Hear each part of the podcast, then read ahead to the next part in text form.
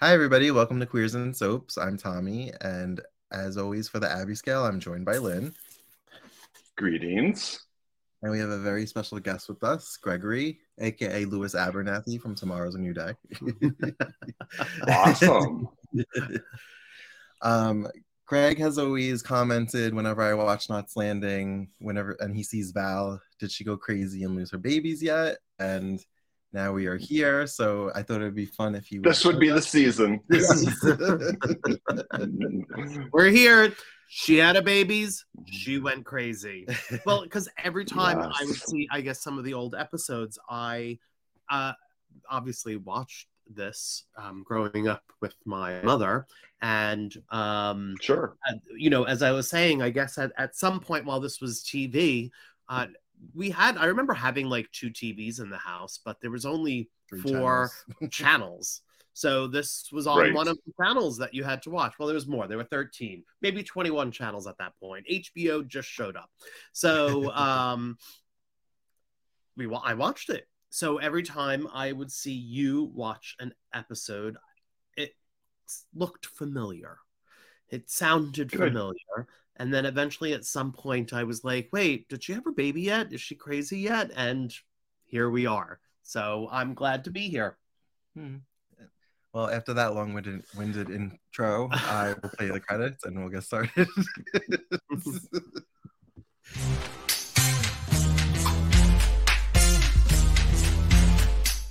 Episode 11 is called Distant Locations. And we start off with Karen, Lilimae, Joshua, Ben, and Mac being questioned about Val and last time they saw her, like what her behavior was like. Um, not because they're responsible for her disappearance, but because they want to find her. Exactly. They're a little bit upset and wound up because she just snuck off in the middle of the night. hmm Um, because she overheard Lilimae and Joshua discussing possibly having her committed. She was like, Correct. "Oh, hell they were going to talk. no." hmm Off she scattered. so we see Val getting off a bus in Nevada. Correct. Um, She I kind don't of goes to a cute little hotel. She kind of goes to a cute little hotel there where there's a little husband wife team running a little hotel motel resort. yeah, and the wife says, "Are you the Valene Ewing that wrote the author?" And she's like, "No, not the same one Mhm. because that's such a common name." Right. Right? Yeah, exactly. but even at the same time, the the wife uh, had woman's intuition because they kept on like she'd be like focused on her and she'd be like, Right. And So then she was give that some type husband a look all the time. Yeah, there was some type of uh, woman's intuition that was definitely kicking in at the point where she knew that the story wasn't right. um, Right. I have Paul Galveston makes Gary an offer below market value. I'm very, I'm trying to get the details on this and pay attention. I'm very confused about the business stories on this. I think what's going on here is this land is adjacent to Lotus Point. They're trying to build Empire Valley Valley for whatever the plot scheme is, and they're Paul wants to use Gary as a front man because he's smart enough and dumb enough for him to talk him up and get him to be um, the front man, if you will, for this. Because I think Paul's on borrowed time and he knows it, so he's trying to lay some groundwork. So do you think uh, so? Because they really didn't go on what their business was like, kind of like a Silicon Valley kind of thing, where they're you know trying to buy the land and eventually it'll grow into something you know different, where they would be placing businesses on it. It sounded like they were trying to make it like a town, like they were trying to develop it into like a small community with, with schools and storefronts. Right. Right. Or at least that's the story they'll they're tell telling Gary. So yes, Yeah. that's what we can assume. I There's had- probably a lot of dead bodies buried there, and they need to put buildings on it real quick. Right. uh, uh, Val sees twin babies and asks the mother to hold them. and she started she kind of starts to be like it's okay i'm never gonna let you out of my sight again and the mother's like uh, I gotta right. She starts that Sybil moment started kicking in right away, and she's Oh, like, I'm I love never Sybil. let you go. um so then val starts scolding herself in the mirror and i looked at him Yeah, as a whole night kinda- live fan and i'm like nikki and vicky fighting in the mirror Right? That was right? I loved There's it. some parallels. I love Nikki and Vicky. um karen karen's hand goes numb while she is on the phone with um the cab company that val used to get to the bus station The reactions. Yes. It's setting in. On comes the paralysis. He's like it's so dramatic i was like it hurts her it hurts. Aw. That's funny. um Lilimae thinks gary should call lucy to see if val has been in contact with her or um gone to see her which i was fun because i was like oh we haven't heard about lucy in a really long time I, a mention, but Gary shot that idea down pretty quickly and said, nah, she wouldn't go to Dallas. yeah she wouldn't go anywhere near jr Right? right. right? um my next note is my favorite line valley was to get herself a man Right. She gets all primped up in her room and she decides she's going to go out for a night out on the town and she's doing her lipstick and her hair up and everything. And i she's was like, laughing 'cause she's stuffing her bra with tissue right. Haven't seen that in a long time, but we're in the 80s, so yes, we're going to see some of that. Yeah, we have comments about the 80s, um especially since I remember them. So she's at a bar and she's got a you know a group of guys around her flirting with her. Um, but she's got her eye on a guy that's sitting with a woman, a married man. And when Yes. the wife goes to use the bathroom, she sits down and tries it with the married man. And I was a Mhm. little um shocked and disappointed that he was just like, I'll drop my wife off and meet you later. I was like, what? Listen, there wasn't there wasn't that much uh, chance for for things like that to happen, especially in that small little town. So he had to bite the first. He had to grab it. So Greg has a theory But that blowjobs didn't happen in the 80s. It was reserved for mistresses. Oral sex did not happen. It was only that could reserved be the for case. mistresses and hookers.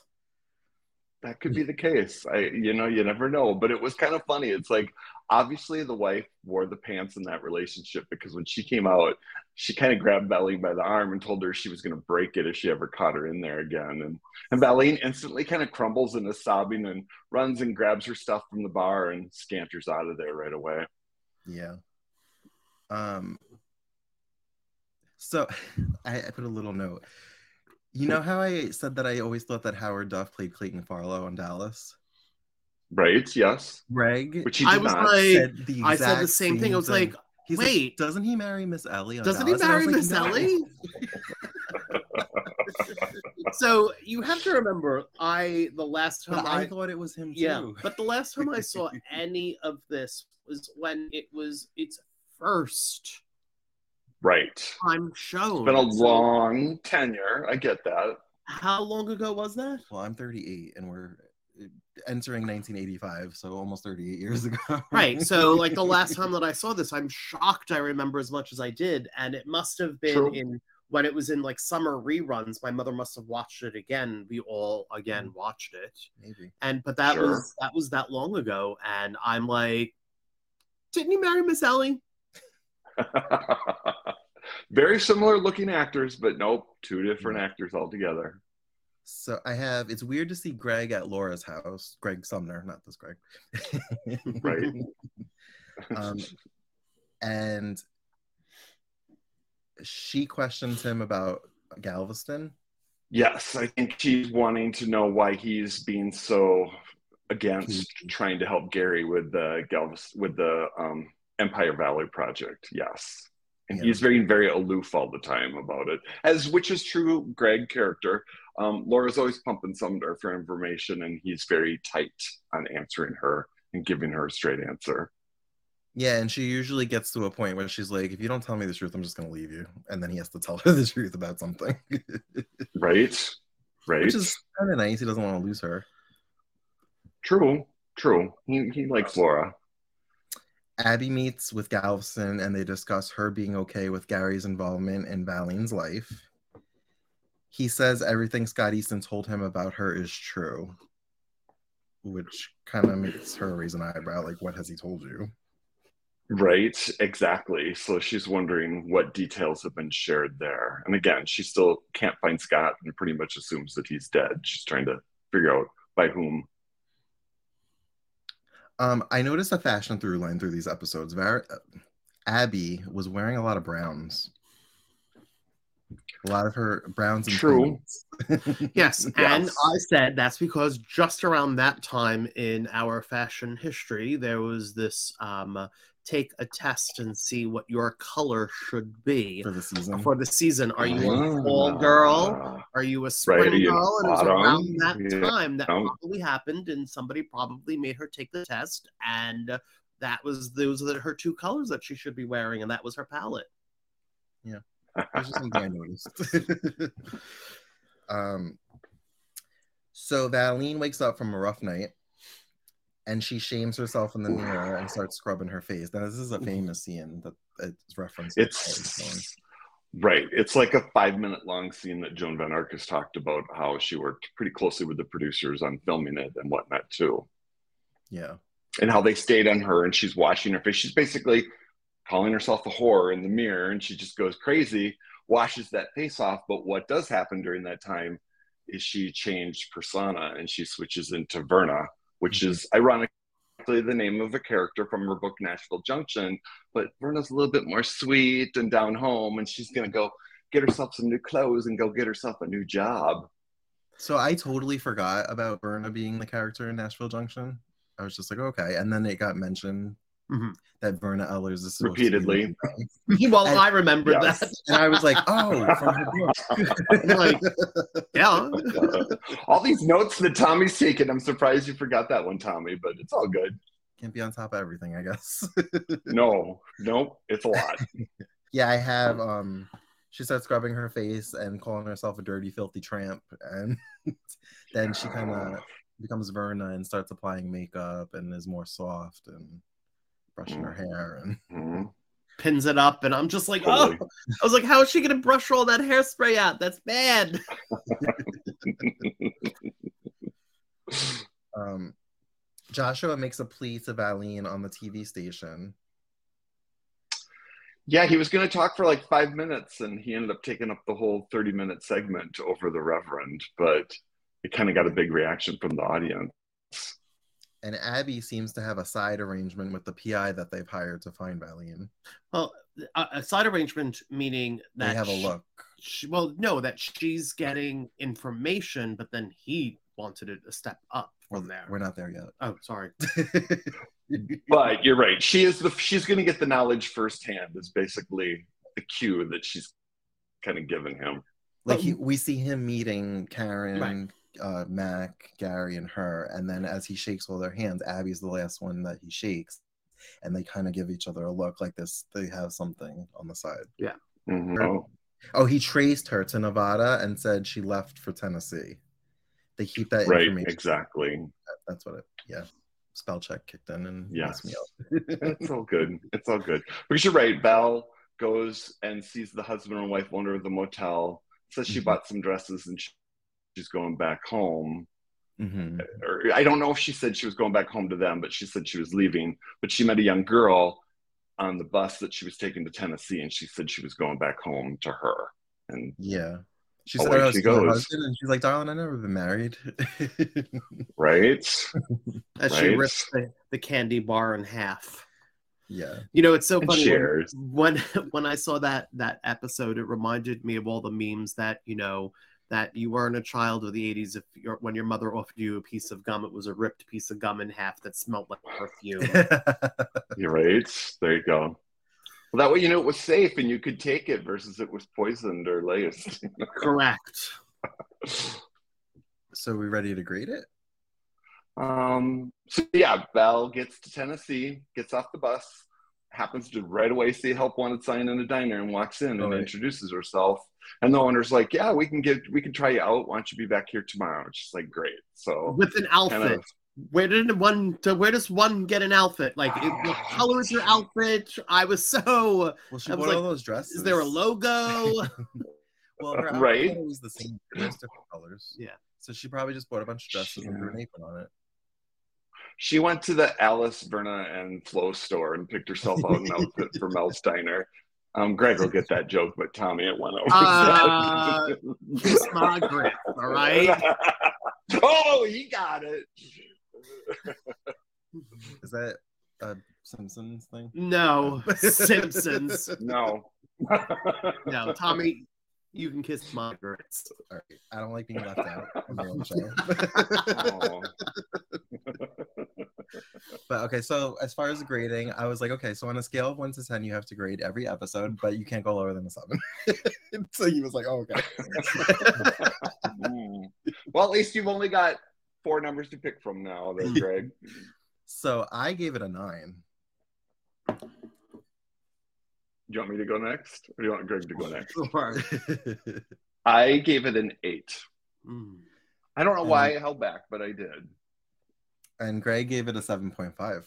Yeah, I, Oh. I, and and now that that I've binge watched a few episodes, I stand with that. Okay. Yeah, Very good. I stand with that. well, episode twelve is called Uncharted Territory, and Val's luggage is, is sent back to uh, her house. I was gonna say Lilimae's house, but her house. And I'm kind of glad that they resolved that because I was like, uh, "Where's her luggage? Like, she didn't take her luggage; she just went with bags." it was her new dress. Yeah. I know But that. didn't- but- Didn't even didn't even the luggage get delivered to Laura's by mistake, and Laura brought it Oh. over, and then Lilimae freaks out, and they start ripping it open, and she's like, "Here's a sweater I gave her," and then she pulls out the black outfit, and she's like, "This isn't Val's, or is it?" it was. right? Um, Karen calls the motel and finds out that Val actually left four days ago. Yeah. Um, Abby sees all the fan mail Joshua is receiving from his plea to Val on air.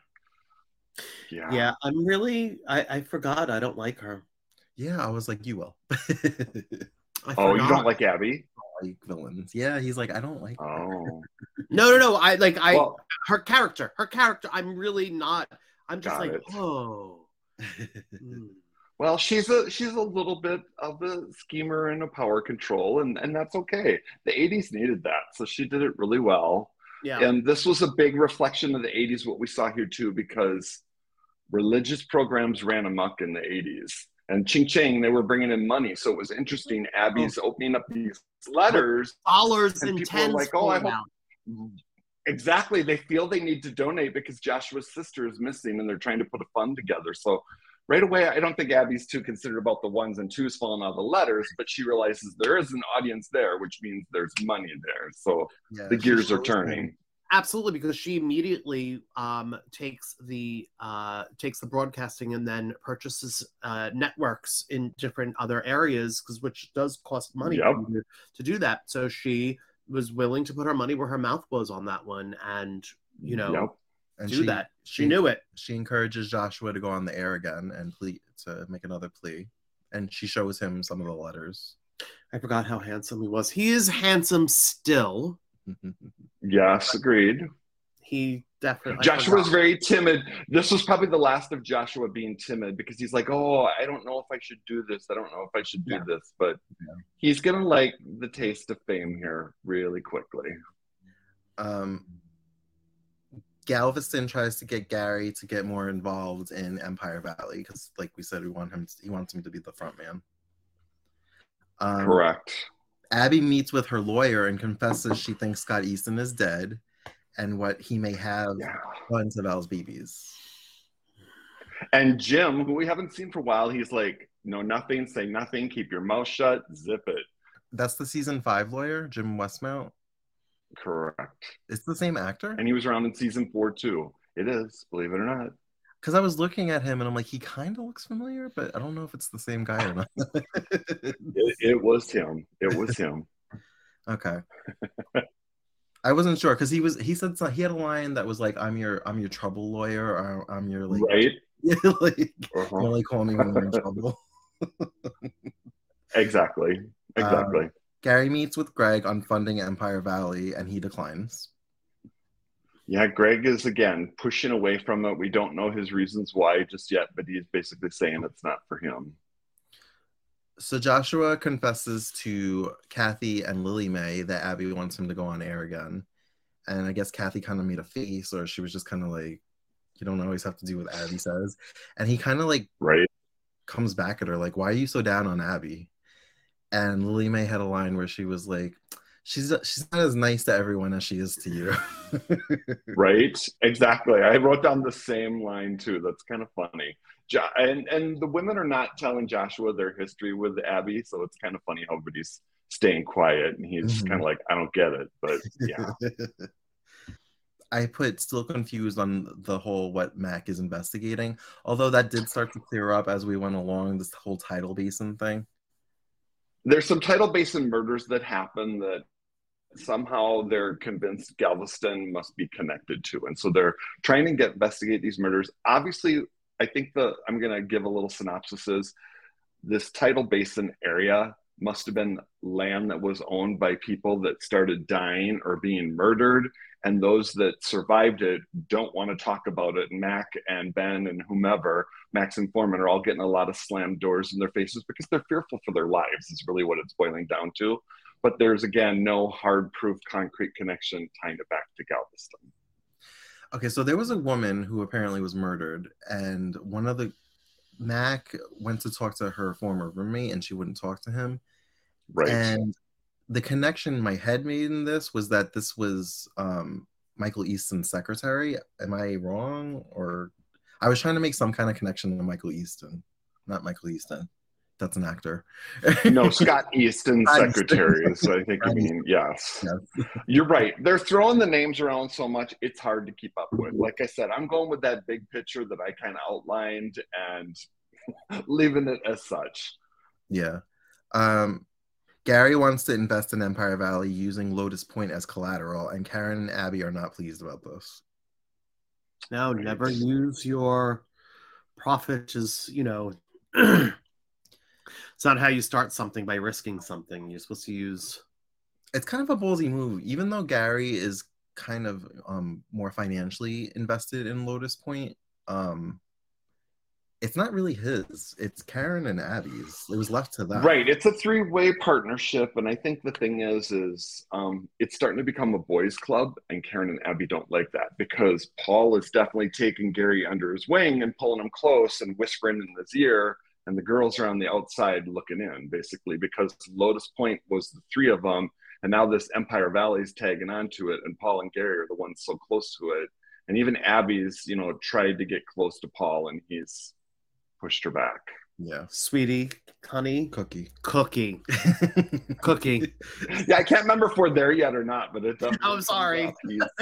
no, I, I I get confused looking through my notes too. So well, when it happened, he was by like, all means, Uh, he looked at me. He's like, "Oh, that's a thing, right?" And I'm like, "Yeah, that's a thing." yeah, right. um, Val gets an apartment, and I laughed because she says to the landlord, "She must be one of those fitness folks." And I turned to Greg. I was like, "That's funny because Val is actually a runner." Right. And she's like, I don't like exercise. yeah. I'm like, Oh, "Well, yeah, you she- do. She's in denial about everything in her past, right? Um, Karen, Karen, Karen's hand Oh, goes. in- let's say this. Oh, let me let me stop. Let me stop you too. I laughed because I put it in my notes and I just saw it.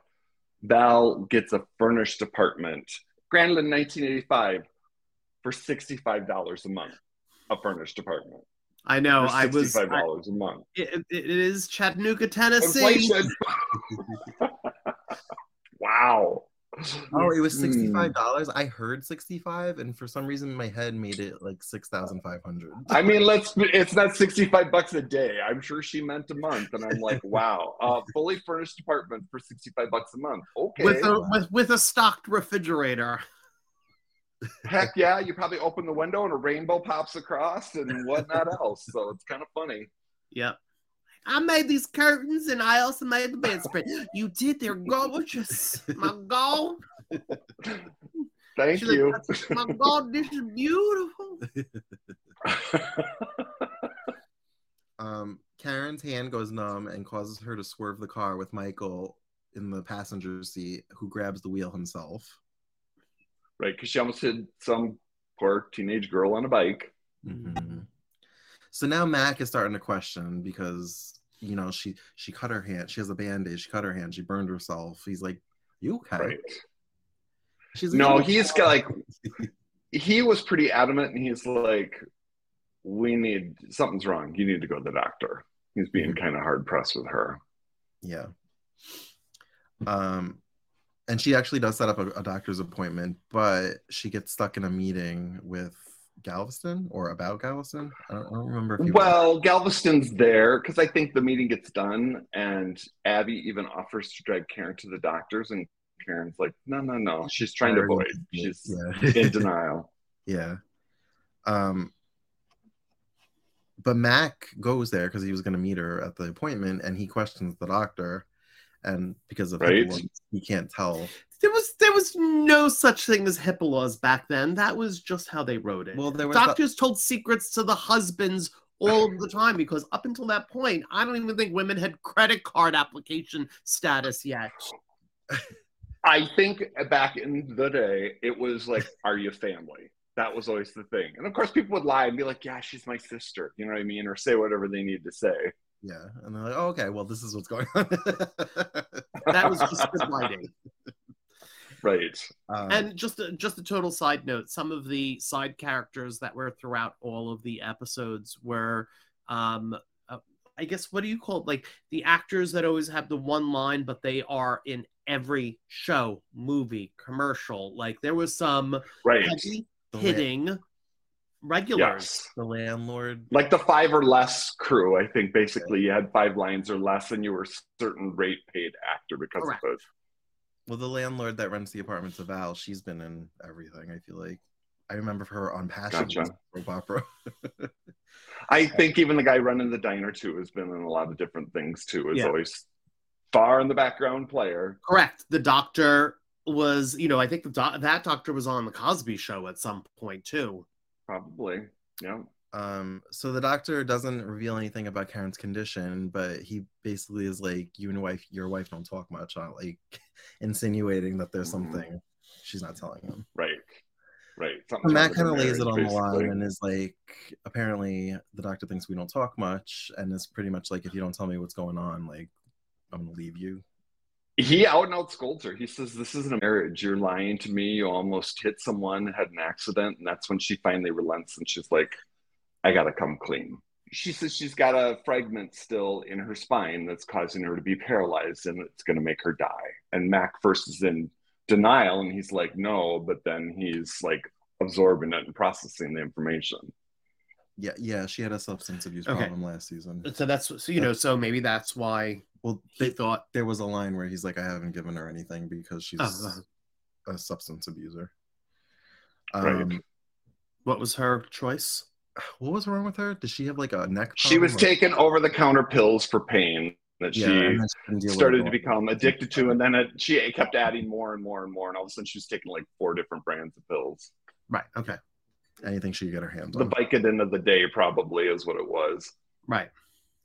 Um, I made a note um that there was like stock footage of the like a scene of the cul-de-sac through the leaves um because I've seen that like on A other episodes. Jillion times, and I'm like, oh, this looks familiar. right? Because Um, Max stays up all night, you know, in his clothes and watches her sleep because he's processing the fact that she's going to die, and probably in his head he's rehearsing what he's going to say to her in the morning to try and convince her that she needs to have surgery. yeah, and he says that he won't let her die. Yep, exactly. And that's all I have for that episode. It's like Yeah. when the chances, when he said, when the odds are slim to none, you go with slim always. And that's when he says, I won't let you die. So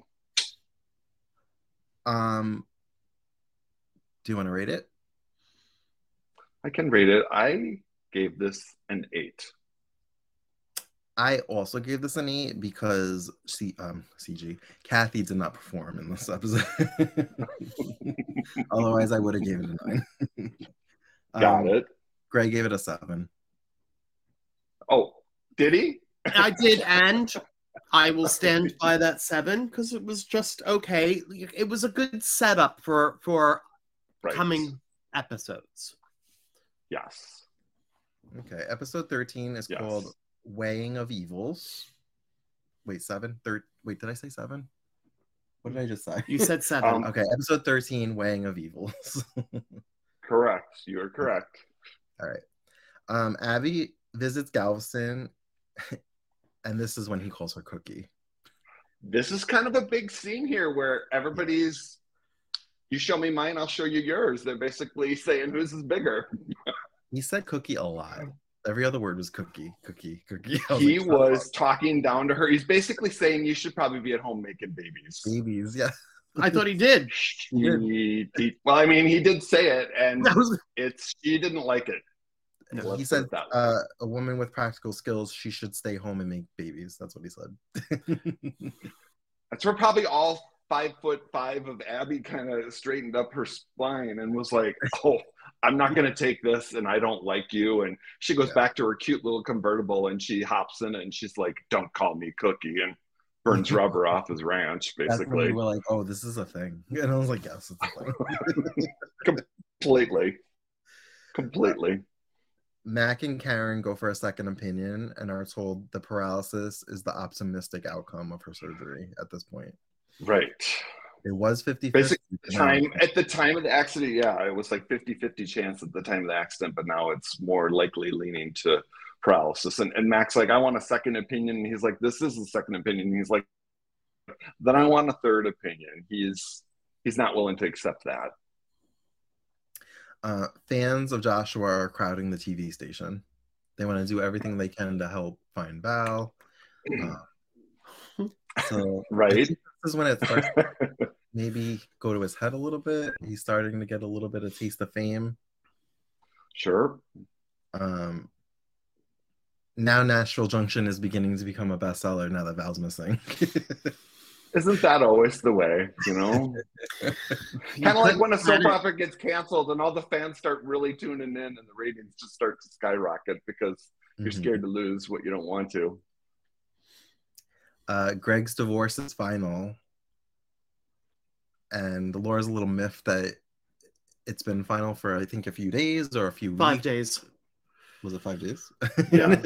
I think it was five days. And again, Greg holds back his information, and Laura's a little miffed at him that she's just caring about it now. yeah. Uh, Laura's glasses are huge. That's I said that my mother had those glasses, except hers were they were blue at the bottom and they faded up into clear. Mm.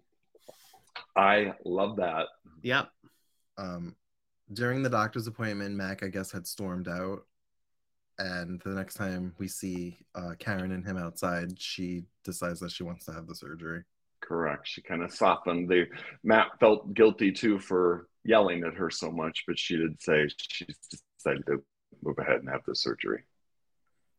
Um, Abby tells Joshua he'll have a regular segment, just a segment at this point, on Right. the pastor. uh, What is he? I keep calling him a pastor. To He's a reverend. He's a Reverend. reverend. Reverend something. I can't remember his last name right now, but yes. So okay, you know how I mentioned in the past I love like um when Abby lived in the cul-de-sac, how she would have like the short shorts on and she'd kind of put her hands in her pockets and kind of like sway. So Strut during this- Yep. Yeah, so during this scene, it's totally a Donna Mills thing. Because during this scene, after she told him about the segment, she turns and look is like looking at like the stage or whatever, and she's got her Yes. blazer on and she puts both her hands in her pockets. So it's totally a Donna Mills thing. It's a move. Yep, exactly. but I love it. it's a it's a yes, no, it's a it's a good characteristic for the character. hmm Um, Gary wants Abby to talk to Greg about investing in Empire Valley, and she's kind of like, "What? Why do you think that I would have a pull with Greg?" Right. and he's like, Oh, you had so much during Lotus Point. right. And she's kind of being a little bit intimidated because she surely doesn't want her affair with Greg to ever come to light to Gary. And um, when they meet in the car, I was like, "Oh, life before cell phones." Um, Greg Right. was like, "This Greg was like, oh, were they a thing? Did they have a thing?" I was like, "Yeah, they 'Cause kinda I- have 'cause a I am kinda- like, I am- uh, uh, again, I Remembering. remembering. I'm remembering, not you know, Sure. not in detail, but I just Yep. knew that this. I was like, Sure. oh, put a pin in that question. Yep. but again, Greg is just like, doesn't want anything to do with it, hands off, doesn't want anything to do with Galveston. And we as audience are not supposed to know why at this point Right. either. Um, Mhm.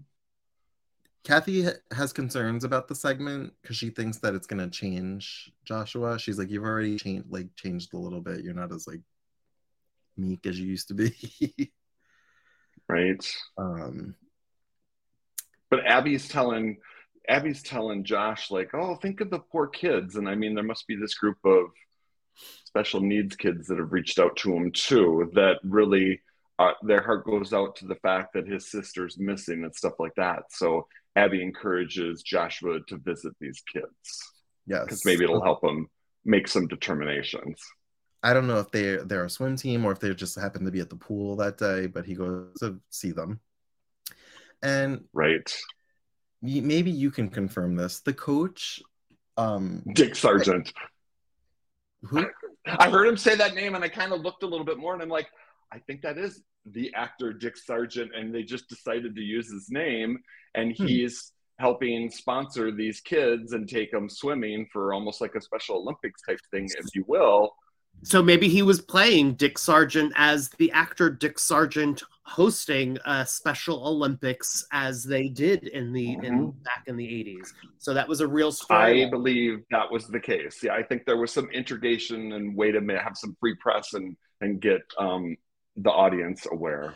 because that the Special. Olympics was just I think developed around that time where where an understanding and awareness of of uh, multiple uh, ability or you know uh, that that was just coming to light that just because you're disabled you are abled Right. and here they Exactly. are all disabled but absolutely abled in what they were doing and that Yeah. was probably a small little uh what is it a pr thing for it yeah. Correct. And and actors would even do their participation in it too. So here for the audience that's both listening or watching this, Dick Sargent is an actor who played Darrin number two on the comedy series Bewitched. Yeah, Exactly. he literally was like, With- "That's Darrin." I'm like, "Darrin." Who? With Elizabeth Montgomery playing Samantha Stephens on Bewitched, with Elizabeth Montgomery being married to Robert Foxworth, who played Chase on Falcon Crest.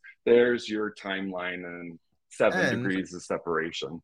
I also said to Greg that uh, Lisa Hartman played Tabitha in a spinoff. She played the teenage Tabitha that lasted a season. She did. which Yes. i'm now gonna have to find and watch oh, okay. So he's obsessed with Lisa Hartman's hair. Let's All just right. talk about it. okay we really do need to talk about it I did have a lot of notes that it was getting bigger and Yes! bigger and bigger. i And want I was like, I want- I want a her day hair look. Then I want her evening hair look. He likes her evening hair look. He like Right? I want yeah, I want day wear, evening hair. I just love her night hair gets bigger and bigger and bigger, and I'm there for it. I'm there And I feel it. like between episodes between episodes 14 and 15, I swear she got a haircut too because it got less big than by episode no, 15. that was I'm that like, was day oh, girlfriend finally got a haircut. That was day hair. Oh, maybe, maybe. That was just day hair. Just day hair. She needs to let it rest. She needs to let it rest. Right? He was just like so disappointed. He's like, "Oh, she has her day hair." And I was like, "Oh." oh, it's flat. yeah." I was like, "It's limp." He's like, "Yeah." Oh, funny. And then like the next scene, it was bigger. He's like, "Oh, it's back." Night hair. I love it. I love it. I That's love it. awesome. I, I will say, I, I really do. Um, I really miss the big hair. I it just there was something. And the 80s gives a lot of it. There was something about it that was just um I showed him the poster, the, Dramatic. the famous like Lisa Hartman Ciji poster where she's kind of in that like Correct. jean jacket with the bikini or whatever. And Yep. he's like, "Oh, I love Yes. that." The lioness hair, basically, in that picture. I distinctly remember being in school and watching the girls, what they used to do is one, you would hold your hair, you would pull your hair, you would spray it. Spray it. And then this is when we were at school, so we didn't have a blow dryer. So one of your friends would have to, and you would have to hold it until it was dry, and then you would have to let go. So I had, I had, Hold it. so I distinctly remember at that time using LA gear Guilty, or what was the Nice. purple, whatever it was, Gel. right? Some, yeah. yep. and taking it and pushing because you would have it all it would be all pushing it all back and then before in the morning i would spray it Mhm. blow dry it wow. Get it down. I want to see pictures. i have them I found I'll a picture. I was insert like, here. don't do it again. Don't. I was gonna say, i don't know where the pictures are as the picture shows up right now Hmm. That's funny. i haven't done oh, somewhere. shoot. So Karen says her goodbyes to Abby and Gary at Lotus Point because she's prepping to go in for her surgery. Correct. Um, cute little, you know, goodbye scene with Gary. She actually hugs Abby. Mhm. Says we're family, which is when I was Yes. like, I said to Greg, you, "Do you know how they're family?" He's like, "No." I was like, "She's her first husband's sister, so Mhm. that's how they're. Yeah. that's why." So Right. she's on Yes. to her kids. We haven't seen uh, Olivia and Brian in a few episodes. No, we haven't. um, and Abby's PI finds Val at the diner she works at. Yes, because Val is kind of upset with Parker because he took her to some social event, but then the talk got about that he was dating someone else, and he's trying to explain to Val he stopped dating her long ago. And Yeah. the PI just walks past Val and goes over and makes a phone call to Abby and lets her know exactly where she's at. Yes. so and at this point his feelings are genuine I don't know how to read Parker. I think he's oh, genuinely Do interested. think so? I think he's she's someone new in town, and he's flattered by that. Versus, I think he's tramped around with everybody else in town, so he's like, "Oh, who's this cute little button?" Yeah, I think he's interested because he was into her before. Later on, he finds out who she really is. So So now is Right. this the 80s? Are are we uh assuming that her um her coyness is that they haven't slept together or they have slept together? Mm, Like I can't figure out because like he brings the you know That's Yeah, the pillow girl. over, and she says, "Put it in your truck." I don't think they have. correct. I don't think they have either. So it would make sense I at don't think that they have. point that you know No. what do you do? You get married in No, order to do it. no, no, because Right. Val and Lilimae are um decent people, but I don't think they are conservative because Val got knocked up at 15 and Lilimae was around the same age. Not to slut shame them, but it happens. I don't think that they're very um, reserved in that way. I think that if they're dating somebody exclusively, they will. Hmm. So maybe she's just, you know, waiting for the third date. Right. Maybe that's it. nice. um so but at the end, at the end, I think basically Karen and Matt go to the hospital room and, you know, again reaffirm that they love one another and trying to be there and be supportive. And, and i'm like hmm. kind of how it all wraps up. those moments i'm just like yes this is why i love them i love karen and mac Without a doubt, they're very, very stable and they kind of give some reflection back to the audience and the viewership to want to root for them. I get that totally. So um i gave this one a nine i really like this one i guess Oh, you did. I'm curious what Greg gave this. did kathy sing in this one i think kathy made have Yeah, that's what the, the day hair, night hair. Yeah, yeah. Yeah, I think I don't gave think it she eight. sang in this one because I would have wrote down what song she sang, and I don't have Oh, it. that's I right. He's think keeping a log because he wants to find out what the, the WB problem is with not releasing it on DVD. Mhm. I do. I want That's because they probably it's music, right? She, it probably was music that was taken she covers a lot of other bands. appropriately and it would cost too much money all of these years later to that's all Because Warner Brothers is still broke. Yeah. well the reason why they're broke is because they don't pay Well, he gave it an. Uh, they can afford it. I he gave gave it an nine. eight. Ooh, He I was it a harsh. Yeah, that's a solid eight. I gave it a seven. I said this was a filler episode. Oh, see, I thought the one before was the filler episode. I felt this was a little bit filler because all it was was just a lot of talking points before some plots are going to move forward. So that's why I struggle with it. I don't get me wrong. I love the Karen and Max scenes. I love that they truly are in love with each other. He's rooting for her to live. It's very compelling. But I was like, yeah, it's okay. This one, I was when it wrapped up, I was like, I was good with it. Okay. Hmm. Well, episode 14 is called Number 14 with a bullet. Bam. Um, How ironic that it's number 14. Joshua and Kathy run around Laura's house with whipped cream. which wait, which wait, I wanna I wanna I wanna talk about the title. Do either of you kind of get the reference of that? No, no, not at all. Okay. Back in the 80s, and Casey Kasem used to be on the airwaves giving the weekly top 40 music, Mhm. it would pull the Billboard chart um, records for the singles, and some songs as they were climbing, it'd be, and now we've got Joan Jett at number 10 with a bullet, which means it's Oh. going to keep rising. Oh, it's shooting up. and that's, yes, exactly. So this is number 14 was- with the bullet. It's with a shooting bullet, up. exactly. Hmm. So it happened Oh, to be yep. episode 14, and that's why they named it that way. And as well as the reference to Karen getting a bullet shot in her, and now they're trying to remove that bullet from her spine or that fragment of the bullet. So it's a double entendre there, if you will. Is you know some intern was wrote something down. I was gonna somebody read it, and, took- and then somebody in corporate read it and took it as their own. I was gonna say, and normally, like Yep. a casual viewer wouldn't know the name of the episode. This is back when shows were still showing the titles of episodes. Yeah, oh yeah. Right at the beginning. Yep. um, so Joshua and Kathy are running around Laura's house with whipped cream. Um, yeah, whipped cream, which I thought was rude. I'm like, this isn't her. They're gonna get it all over her furniture. I was the OCD in me was not happy about that for Laura. Obviously, you know that there is no whipped cream in this house. They were on the bed with the whipped cream.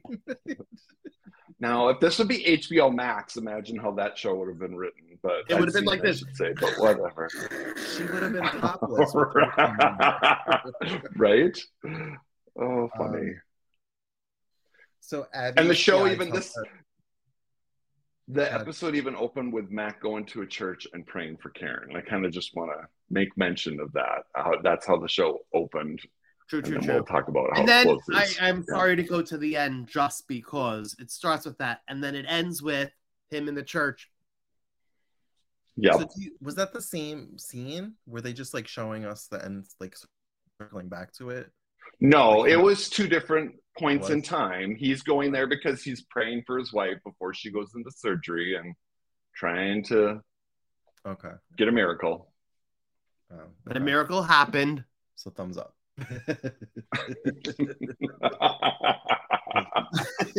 We're not there yet. I want that reenactment when we get there. um, Abby's PI tells her about Val passing herself off as Verna Ellers. right. Um, Mhm. Galveston tries to get Which Abby kind of smiles at. Abby kind of smiles at, kind of like, oh, great, cool. She's kind of out of my hair now. She's kind of almost like leaning into it, like, yeah, maybe we'll just keep Val over there and I'll Yeah. keep my mouth shut.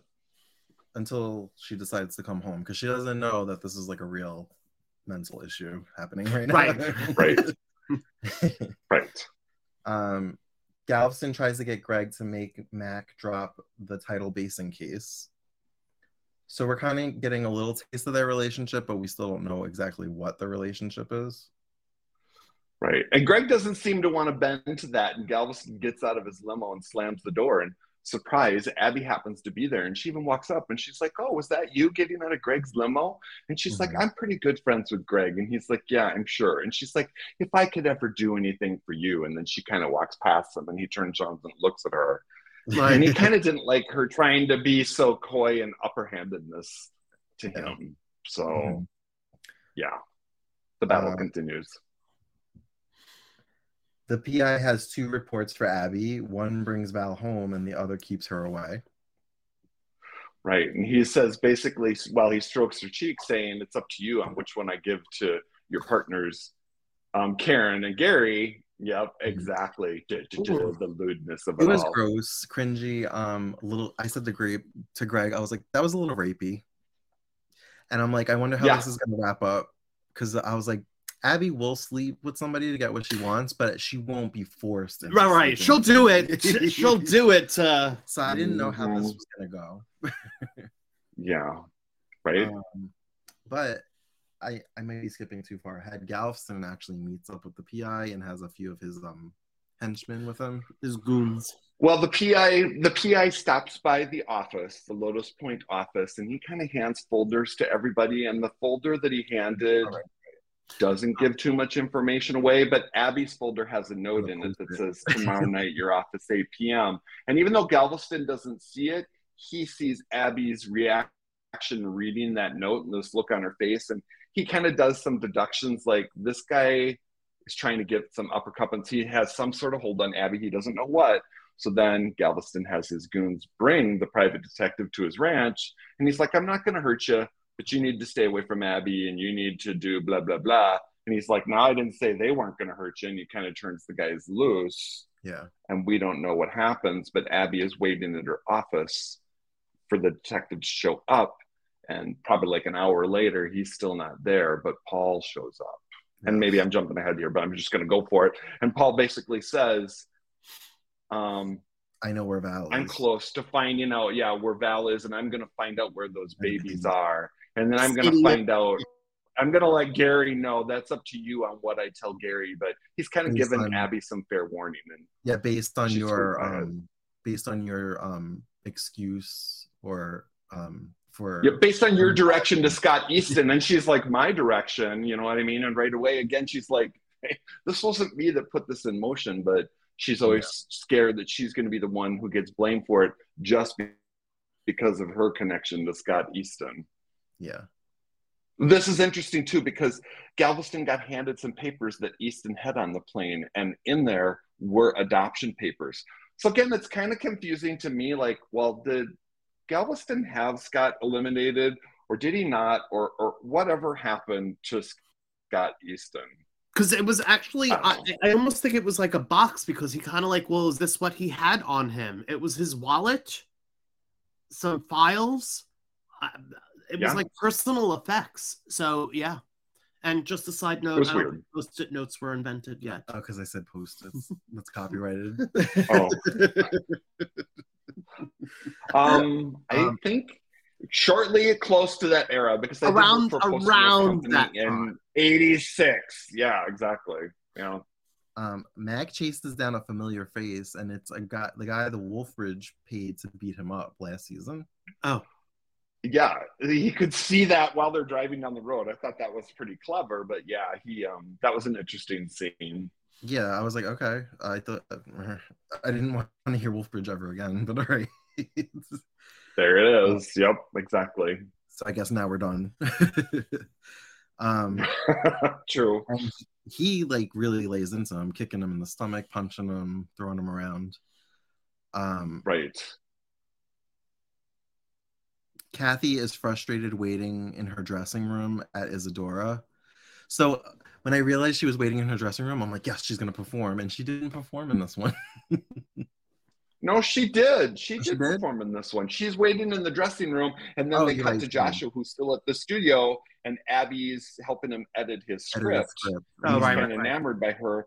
So then she hops on the stage and she sings "A Beat of the Heart" by Patty Smyth and Scandal, and Joshua walks in during that time. yes. Right, right. Yeah, but doesn't he also then sit down? Or no, I'm sorry. He runs into the bar like while she's performing. And then, but she finishes her Set. set and sits down and talks to another man, and then he leaves. Is that what happened at that episode? That scene? I feel, yeah, or was this also the scene too where two young girls recognize Joshua and they sit at the table with him, and then when Kathy's done singing, he gets up to go see her, and Oh. she's talking to a man, not realizing it's a it's a tour agent who's Mhm. trying to book her to be an opening Right. act. But this is when they go back to her dressing room and she's annoyed. She's like, I waited for you for two hours. We were supposed to tell Right. Lilimae about Oh. about what the PI found. That they didn't find anything Right. about Val. Correct. And they argue, and um, this is when he got a little rough with her, and he kind of like Picked her up, Picked threw her her over up. the shoulder. It's a lot of physical And she's screaming, "Let me down! Let me down!" Yeah. domination of men and misogynistic domination And he goes- happening. And he even said to me, he's like, "Is does something go on?" I'm like, "Yeah, this is the start of his uh downward spiral." I think. because I because as it was happening, as it's on as it's happening, um, starting to unfold in my head on what I remember. Like I don't remember Yeah, the details of who he is when he gets there, but I know who he is when he gets there. Right. He's, let's put it this way. He's kind of starting to give reflections of his father. So he's starting first with the mental abuse, but there's going to be some physical abuse that's going to follow. yeah. Um,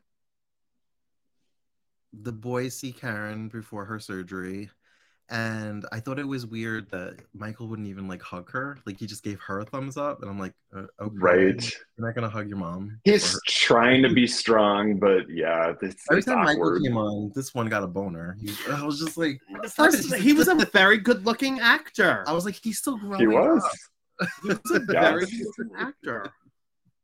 Uh, Karen comes out of surgery and she has feeling in her feet. Oh, the blink if you have feeling in your feet.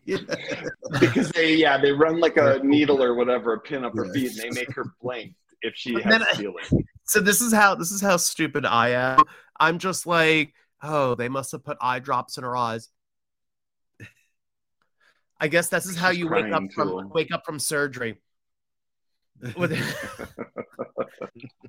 Oh, that's too funny. um, are we ready to grade this? Sure. Oh, so wait, Matt goes into the church. Matt goes into the church at the end and gives the thumbs up to the altar. So, To God. so the episode closes the same way as it opened with that reflection of Mac Mhm. basically asking for a big favor and he got it. Correct. And was appreciative at the end. Um, we both gave it an eight.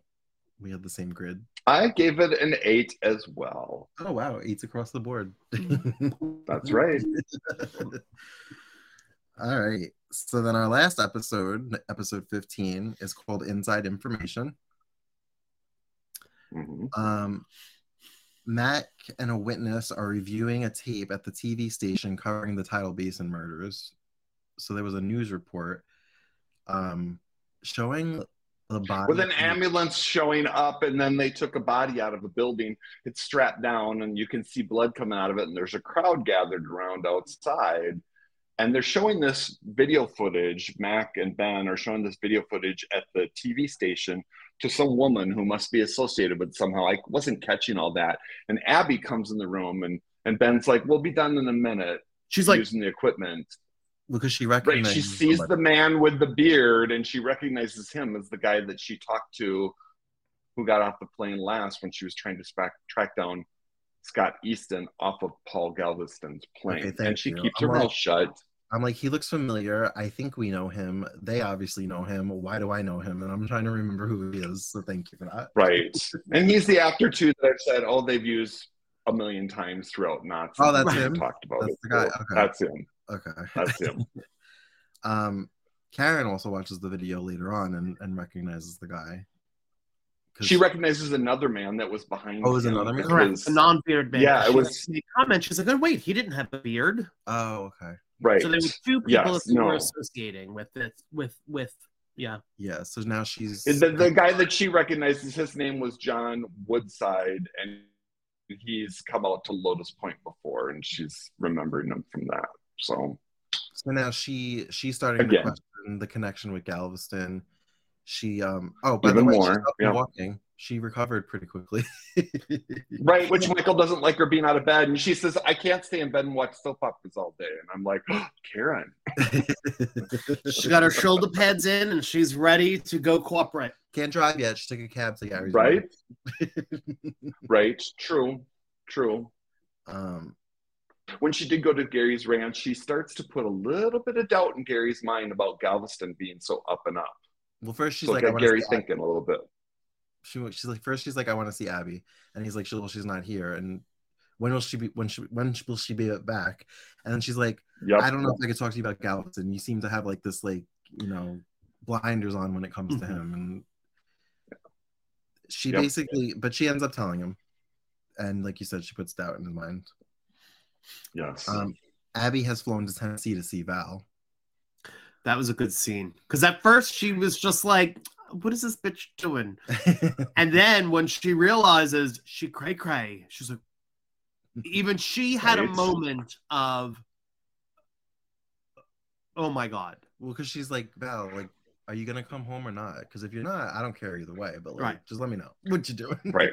And the, the It was a good setup because Abby knew that Galveston knew where Val was. So she, Abby needed to kind of cut to the chase and get there first. And Galveston wanted Abby to be in on some of these meetings with Gary about Empire Valley. And she's like, I can't. And Gary looks at her. He's like, You've been begging to be a part of this project and get a little bit of Paul's time. And now when you get it, you say you have to go out of town. And she's like, This can't be changed. And off she goes to Tennessee. And when she walks in that diner, you know, Val, as Verna, just gives her a menu and doesn't even have any reflection. She just looks at her and goes, God, you're pretty. And then she comes back and she's like, You want a chef salad? You want something? And she's like, Val, just tell me, how long are you going to stay here? I'll keep quiet if you want me to. And she's like, Darling, are you okay? And she realizes, okay, Val me get- doesn't remember me some. Let me get you some tea. yeah, that's which is a very interesting kind of moment on as this is going down. Um, her boyfriend is like hearing this, and again. I, I'm still confused on what his motive is. Like, obviously, his Well, motive. he- he heard her call Verna Val. So he did pick up on that little bit. And that made him walk outside, snoop, take the rental papers that were in Abby's car and realize So that creepy. she's Abby Ewing. I know. And he's like, You wouldn't be related to any of those Texas oil Ewings, would you? And she's like, No. And he's like, But you do have money. And she kind of basically pushes them to get off her car and gets in it. And he goes, Should I tell bye to Verna for you or should I call her Val? And she's like, You can call her whatever you want. She gets in her car and again, burns rubber and heads out of town. in a Chrysler Cordoba, Yep. or that was a Plymouth that wasn't a Chrysler. But anyway, That's pretty Uh, good though. So Kathy is debating going on tour and asking for Joshua's opinion. And he tells her to do what's right for her pretty much because he's got his own thing going right now. Mm, Yeah. He's a little intimidated though that she, as a woman, might be seeking and getting and achieving fame faster than he is. Mhm. Hence why she sings You Gotta Love Somebody by Rick Springfield up on stage during this episode. And that made this agent, this is when the agent said, Oh, we want you to go on tour and sing for this other band and blah blah blah. And Josh was kind of jealous of all that. And he's he's he's he's quietly pushing her away. And not to push her away so she'll do what she wants. He's doing it to confuse her so she'll feel bad and relent. I mean, he's totally working the mind games with her already. um, Parker goes through some old newspapers and he finds Val Verna's true identity. And I said to him, I was like, Yes. what did I call it? I said they didn't have microfilm or whatever. microgram or whatever you said. I'm like microfiche. Not, not in that little town, they didn't have the microfiche. First of all, not in that little town. Second of all, you're right. Not in that little town. Maybe in the new the, the New York City might have had them. Well, Tennessee, so maybe in Nashville. they Right. Or, or or LA and things of that nature. But that little town that just had to have a giant room with tons of papers and books in it. Yeah, but what wound up happening is that like LA or New York, as they upgraded from their microfiche to digital, then those things were the they were library loaned into the other places. They did probably have a card catalog though, where you could go and pull that whole thing and look through and find your book that way. Oh, Oh. my god, I'm dating myself now. The card catalogs are the best. Yeah. Do you know what a card catalog is? Yes. My, Oh. my generation did have card Thank catalogs. God. we were the last of the card catalog generation. um, Pull it out, put it in sideways so you could put it back in its spot.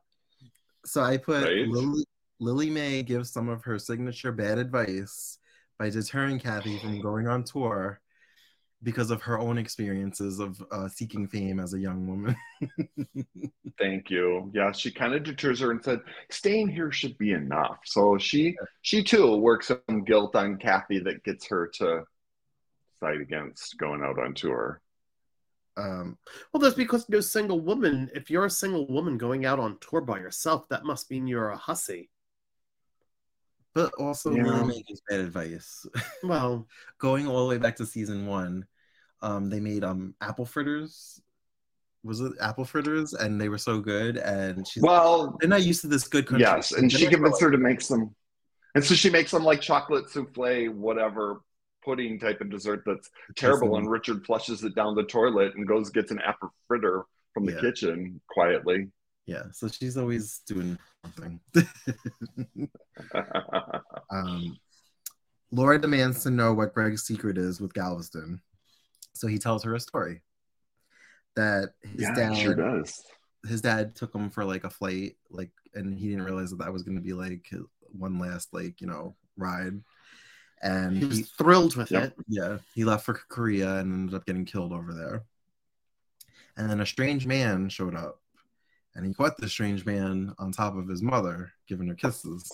Right. He, first, he thought they were crying, and then he realized they were laughing Mhm. because they couldn't believe believe it that they got away having an affair for so long, Mhm. and now the dad is dead. But then the man tells Greg that he's Paul Galveston and he's his real father. Yes, he's like now all of a sudden this man who was kissing my mother is hugging and kissing me, and telling me that he's my Yep. Biological father. which then leads into the next scene, which was so I think uncomfortable. Then he grabs uh, Laura. Laura and like kisses her, and then it's Oh. like scene the next morning. He has a headache. Sorry, I was rough with you, and she's like, "Don't worry about it. I'm a big girl. I could take it." Yeah, Yeah, Laura- there's a lot of Laura's um been through a lot with men in her life. yeah. She has. She has, She's- as well as Laura was even raped on the show on season one too, and she hid it that she actually got picked up by a stranger at a bar and lied and said she came home and the rapist was in the house and it happened there. yeah. Um, Kathy decides not to go on tour, and Joshua says good, Mm. And said, and then And then he like that's all you're gonna say, and then he gets up and hugs her and says all is forgiven, and I'm like, all is forgiven. And it's like what did, does she need to be forgiven for? Again and he's he's playing more and more the role of his father jonathan now and being the male domineering figure. Now like even i should be making all the kinda like, decisions. "Mm." Mm. hmm Mm. yeah. With her yeah. She's like, mm. she's starting to recognize. Yep. yep Parker Parker asks Verna to marry him. Now that he knows her true identity, uh-huh. his intentions might not be so pure. He might want some of that Ewing. so you're right that's where it's rushed it's maybe not the hold up for sex it's like oh my god i got the cash cow here and she doesn't know who she is and i need to rank i need to claim her as my own before she does figure it out So and it's so interesting because I like so I'm sitting there not that I'm a lawyer or anything like that, but I'm sitting here thinking to myself, wow, are you really that dumb? So you have somebody that is obviously having a mental episode and you're going to marry them. You don't know if they're married currently or not. So you don't know if it validates your marriage. You don't know if like, you know, I was insane so it has to be thrown out. Mm, Plus, what are you going to do? Marry her under her fictional pen name? That's not even legal. So none of it is legal. None of it could stand up in court. No, It's well, all you're thrown being out. It's all you're thrown being out, too common sense. Too common sense. So in those three seconds, that's what's going on in my head. I'm like, he's not going to get a penny out of all of this. well, right? I know, Because but he he doesn't. do He's not that 80s. smart either. he Right. did the '80s version of googling her. He would know that she's not married. so there's that, but But still, it's not her legal name so uh, dearly beloved, we're gathered here today. to marry Verna Ellers. who's. Verna Ellers, Right. Your Honor. I'd like to have this dismissed. This is not a legal and binding marriage. um, I'm not a Abby- lawyer, but I play one on a podcast. Your Honor. Abby throws a wrench in Galveston's uh, threat by telling Gary that she knows where Val is. Right. right? Because she comes home and he's sitting there and she's like, Oh, were you waiting for me or looking for me? And he's like, Actually, I'm waiting for Galveston. He's showing up. I don't know. He wanted to talk about something. I think it maybe even had something to do with you. And that made her right away be like, Hey, Gary, guess what? I just came back. I found Val. She's confused. She doesn't know who she is. She's okay, but she's in Tennessee just as Galveston's pulling up to meet mm-hmm. with Gary. Gary's like, "Hey, I, I- I can't talk right now." Abby found Val, and Abby turns and looks and does the best smile and Like- plants the eyes on him. And and Galveston's like, "Oh, that's great." He's like, "Yeah, I got to go to Tennessee. We'll have to talk after I get back. I don't know when I'll be back. I'll be gone for a few days." And Mhm. Abby's just sitting there smiling because she's like, "Ha, one for me." Yes. But it looks like both of them know how to play a really good tennis match. So I don't I think there's gonna be oh, we're not done. that's Oh, I know. not done. No, we're not. He But just I enjoyed that moment. Yes, absolutely. I thought that this was when she was going to turn it on him and call him Cookie, but we're not there yet. No, we're not yet. Oh, Coming. Oh, I like this. As sweet as a cookie, I gave this rating a nine. I also gave it a nine, and Greg gave it an eight point five. So he must have liked it. Yeah. Good.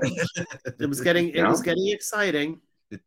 Yep. Just as it There was a lot of- He's like, oh. and now we come to a pause again. Yeah. you know it, it's just it's very interesting especially since it's the 80s and you know um especially doing all these podcasts and and watching some of these old shows and episodes and you know like wow that didn't age well or you know there were certain things that happened that didn't age well. There are things that um you could see feel and tell the writing is attempting to be progressive and forward and then at the same time there's still that line of misogyny and and disproportionate power that is always there Well, I think I think it was a sign of the times. You know what I mean, too, because women were trying to get into power and get into business and not just be at home considered baking cakes and watching soap operas and buying soap products. Correct. You know, by the end of the 80s, we're seeing movies like Working Girl with Melanie Griffin and she's the powerful exec and Harrison Ford is under her and stuff like that. So it was it was an interesting reflection of the time. Just- Greg, what did you think when you watched it? Did you remember more than you thought you would, or was a lot of it like, oh, and you was kind of felt like seeing it the first time? You remember So- more the characters versus actual scene. it was it was i knew the dun dun dun moments i knew that Got they it. were important and i knew that it was um the, the the foreshadowing of something and i couldn't remember the detail of where it was going with it so yes Got like it. I, I remembered more than i thought because it felt very familiar Gotcha. very familiar Cool. yeah you know um like even like with well, you would have been around like 12, probably at this time. and this is all we watched. I, I can't imagine I remember being 12 watching this and remembering it. I think I was 12, watched it because that was all, and we did it as a family. I remember it being it. family event. I remember my father watching it, and you know, not because my for no other reason that there was only one or two TVs in the house, and probably Right. then got And three invested- channels to pick from, maybe. Correct. Yeah. And then got invested in the storyline as well because they did attempt to um, create these semi, you know, even though it was supposed to be for, you know, soap operas are supposed to be for women, they understood Mhm. that men were watching it. So, you know, um, Sure. but I think I remember it from when my mother watched it again in rerun. I think that's where I'm remembering it. So, would you come back for another batch of episodes to see how this resolves? Once again 40 years later I'm invested. Good. Even if you just Nice. make it for her finding her babies again. I have to. The babies have to be found, and you know that poor girl. She's been through a lot. They really use. She's so um insecure. I heard him say poor Val. And I poor was like, Val. everybody says that. I mean, you just can't help. Everybody has to say it.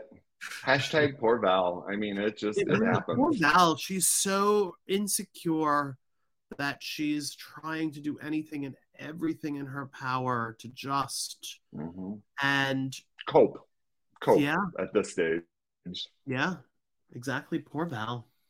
Well, do you have anything else to add on this batch of episodes? No, I think this was a good little wrap up. I'm glad you were able to join us, Greg. This is again am- always fun reviewing these. It is, it is, it is. I'm glad to.